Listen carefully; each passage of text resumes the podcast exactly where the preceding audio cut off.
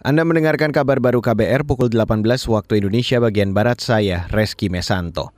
Saudara Wakil Presiden Maruf Amin meminta Otoritas Jasa Keuangan atau OJK menguatkan sektor jasa keuangan khususnya menghadapi situasi perekonomian global yang tidak menentu.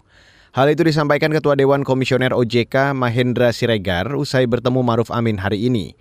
Mahendra mengatakan dalam pertemuan itu, Wakil Presiden juga menyoroti sektor dan usaha keuangan syariah, termasuk peranannya terhadap kebutuhan masyarakat di level terbawah.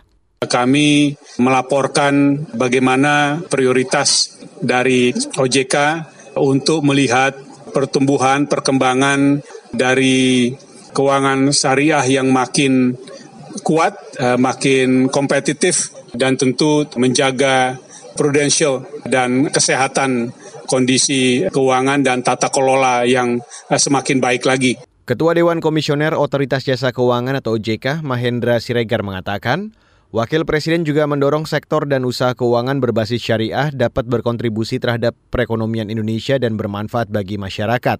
Salah satunya dengan peningkatan literasi dan inklusi keuangan syariah mulai bank hingga lembaga keuangan mikro. Beralih ke berita selanjutnya, Saudara. Pergelaran Pesta Olahraga Difabel Asia Tenggara atau Asian Para Games 2022 berdampak positif pada pendapatan sektor pariwisata di Solo, Jawa Tengah. Juru bicara Perhimpunan Hotel Restoran Indonesia atau PHRI Solo, Sisto Sreslo, mengatakan dampak positif itu dirasakan oleh hotel-hotel yang ada di sekitar venue kegiatan ASEAN Para Games 2022. Catatan kita hampir ribuan ya, Nanti bisa saya sampaikan beberapa jumlahnya yang menginap di hotel-hotel khususnya di area Solo Raya.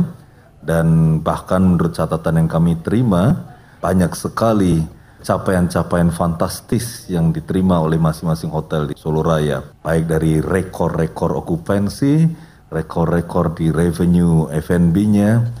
Juru bicara PHRI Solo, Sisto Sresto mengatakan, Capaian sektor pariwisata dengan adanya ASEAN Para Games ini menjadi yang tertinggi sepanjang dua tahun terakhir atau selama pandemi COVID-19. PHRI juga mengingatkan hotel-hotel di Solo untuk terus memaksimalkan pelayanannya selama perhelatan ASEAN Para Games 2022 yang saat ini menerapkan sistem bubble guna meminimalisir penularan COVID-19. Saudara Bandara Internasional Taoyuan di Taiwan mengumumkan pembatalan 51 penerbangan internasional hari ini. Sejumlah analis mengaitkan pembatalan penerbangan itu dengan latihan militer yang digelar Tiongkok. Hanya saja pihak bandara mengklaim pembatalan penerbangan dilakukan karena pandemi COVID-19. Dikutip dari EFI, Tiongkok sebelumnya mengumumkan pengadaan latihan militer hanya selang 15 menit setelah Ketua DPR Amerika Serikat Nancy Pelosi tiba di Taiwan. Cina dikabarkan melangsungkan latihan militer tembakan langsung di enam area sekitar Taiwan mulai hari ini hingga minggu mendatang. Hari ini Cina juga telah melepaskan sejumlah proyektil kecil ke wilayah dekat Taiwan. Berbagai pihak mengkhawatirkan kunjungan tokoh Amerika ke Taiwan ini bakal memicu serangan dari Tiongkok ke Taiwan. Dan saudara, demikian kabar baru saya Reski Mesanto.